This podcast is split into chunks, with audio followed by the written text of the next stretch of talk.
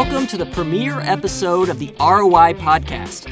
I'm Shane Simmons, and with me I have Associate Dean of Academic Programs for the Kelley School of Business on the IUPUI campus, Phil Powell. Hello, everyone. In today's episode, we're going to be talking about leadership and how to get the most out of a team. But before we do that, Phil, I think we should give a brief overview of what the ROI podcast is really all about. You know, Shane, ROI in the business world means return on investment. Our listeners right now are investing time. They could be doing something else. So we need to show value on the other side. Every episode is going to be about 10 to 12 minutes. Our goal is to give you actionable tips that you can apply immediately in your job that's going to make you a better manager and a better executive decision maker. Well, this episode, Phil, is really fascinating to me because we're talking about a leader, and this is someone who can literally make or break a team. Exactly. So, Shane, let me ask you something. When you think of uh, one of the greatest teams out there, or in the past couple of decades, who do you think of? I'm going to say, you know, you've got the 95 96 Bulls, the 72 Dolphins, of course, and I'm even going to throw the Apollo 11 team out there. Going retro on me here. And what did all of those teams have in common based on what you've observed? Great leaders. Exactly. And just as some teams accomplish amazing feats, others fall flat on their face. Kelley School of Business professor of management Christopher Porter has been researching this very topic. I think in general, team leaders are folks who are willing to do anything they can to get out of the way of their teams and support them. That's Christopher Porter, professor of management at the Kelley School of Business on the IUPUI campus. Christopher has his PhD in management from Michigan State, joined the Kelley School from Texas A&M, and he's associate editor for two leading journals in the management area and he's focused his recent research on teams and the different types of leaders, which has been narrowed down to two types. One is a learning focus where they focus on risk taking and experimentation and mastery. Uh, the other is a more of a performance focus where they really sort of focus on the outcomes, as you said, um, this idea of demonstrating their competence and, and avoiding a show of poor performance. Okay, Phil, so what would be an example of a more outcome based leader compared to the learning based leader? So, Shane, when we're talking about outcome based leaders in a business setting, these are your stereotypical leaders that focus strictly on results. When they're talking to their team members, they constantly remind them they need to meet the numbers. Hitting your metrics and accomplishing your goal, and a constant reminder of that in conversation, is how an outcome based leader conducts herself. And what about a learning based leader? So, Shane, here's how you understand a learning based leader. So, if I'm going to be a learning based leader and I'm leading a sales team, my conversation with my team is not going to be about numbers. It's going to be a conversation about how they can experiment with new ways of talking to potential customers or new ways of structuring their calls and set some goals on how they experiment in the next round of calls. And then the next time I talk to them, we'll reflect back on what were the outcomes of some new ways of, of pitching the product. But wouldn't a team, in order to be successful, still need to be you know, hitting those numbers, hitting those metrics at the end of the day? That's the exact point, Shane.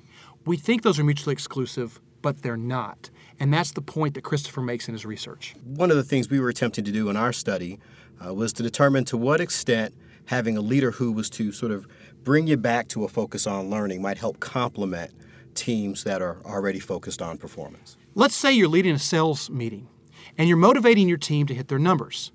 Here's the question Does Christopher's idea of bringing a more learning based approach to this already goal oriented team change how the team performs? So, our study focused on teams, and we had half of our teams that we assigned a learning goal to, the other half of the teams we assigned a performance goal to.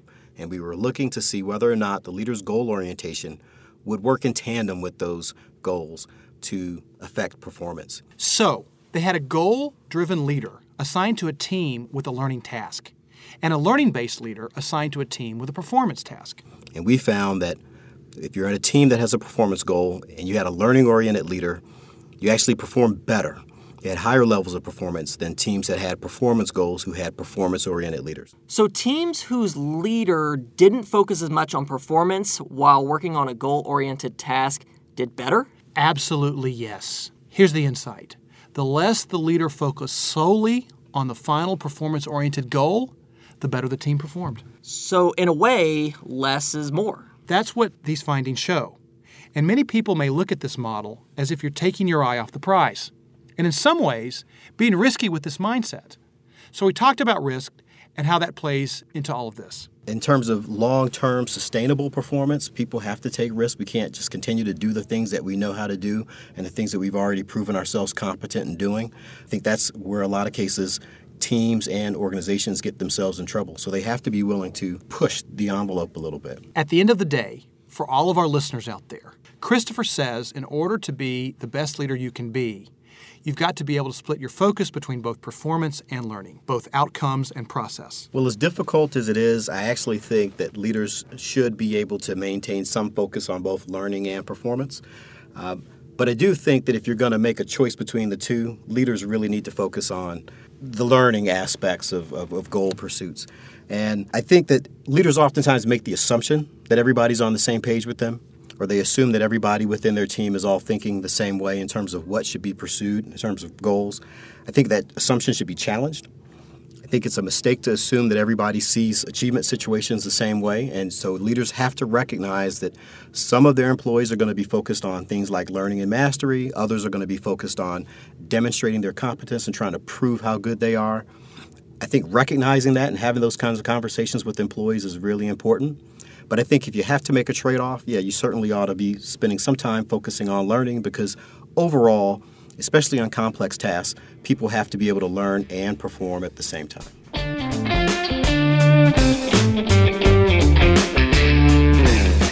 This version of the Kelley ROI podcast was produced in Indianapolis by Shane Simmons and Luke Cooley.